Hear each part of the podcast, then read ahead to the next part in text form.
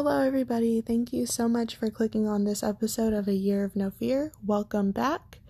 I missed you guys yesterday, but jumping right into it, today we are going to be reading in Deuteronomy chapter 3, and I'm, my focus is verse 22, but I'm going to be reading verses 21 and 22.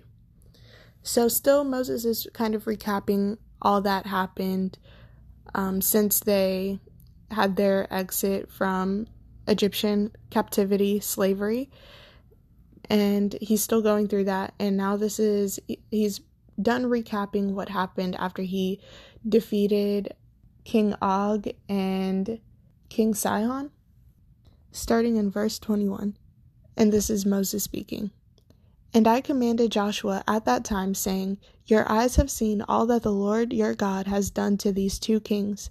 So will the Lord do to all the kingdoms through which you passed. You must not fear them, for the Lord your God himself fights for you. So, this is a time of remembering, and this is something that previously happened. But in that moment when Moses was speaking to Joshua, he said, You've seen what he did to King Og, you saw what he did to King Sihon. And your Lord, the Lord your God, will do this to all the kingdoms through which you pass. You must not fear them, for the Lord your God fights for you himself. So, God himself if you are a born again believer, if you are a child of God, God Himself fights for you. And there's no need to fight. You know, one thing I really want to make clear right now is that in the Old Covenant, they had to fight against flesh and blood. But in the new covenant that we're in right now, you know, I'm just going through the Old Testament because I'm going through all 365 scriptures that say do not fear. So we are starting off in the Old Testament, working our way to the New Testament. But now in our new covenant, we don't fight against flesh and blood, we fight against rulers and principalities. So our enemy is unseen, and that's who we go to war against. That's what we war against. We don't war against other people. So, same principle. God still God himself still fights for us today, but not against people, not against flesh and blood. He fights against the enemy, Satan, and any demonic force that comes from hell against as as opposition in your life. But the same thing kind of it's it's, it's more spiritualized now because they did fight against flesh and blood but they had to, you know, physically fight against their enemies. And we fight in the spirit.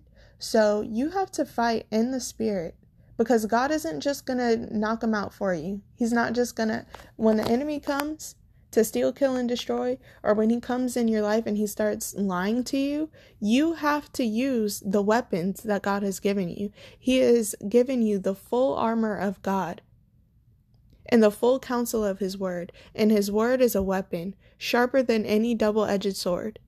So you have to pick up your sword, the sword of the Spirit, which is the Bible. You have to pick up your sword and you have to fight.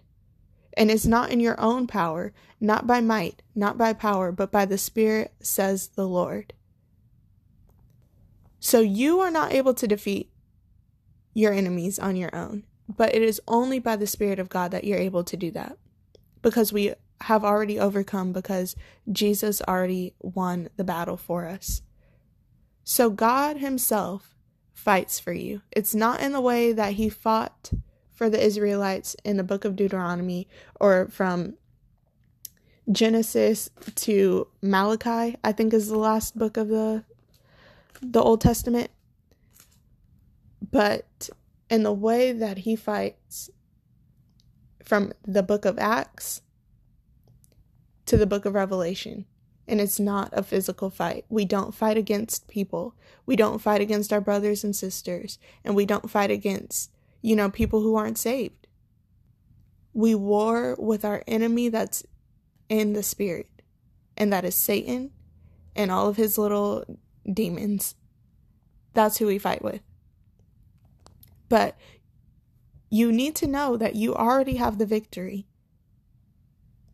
The enemy cannot do anything to you that you don't allow yourself. because Jesus already took back the keys of death, hell, and the grave and gave us the keys to the kingdom. The battle is already won. We already hold the victory. Satan is already under our feet. And if you don't allow him to rise up to that point to attack you, he can't. So use your sword of the Spirit, the weapons that God has given you, and, and the shield and, and all the armor that God has given you to protect you from anything that the enemy would try to throw your way. You don't have to fear the enemy. You do not have to fear Satan. You don't have to fear the devil. You have authority, you have weapons to fight against him, and most importantly, God Himself is fighting for you. So, hallelujah, we cannot be overtaken by our adversary. Thank you, Lord, for that. Thank you guys so much for listening. Happy Saturday, and I'll be back with you tomorrow with another Year of No Fear and also with our Sunday episode. Have a great day. Bye.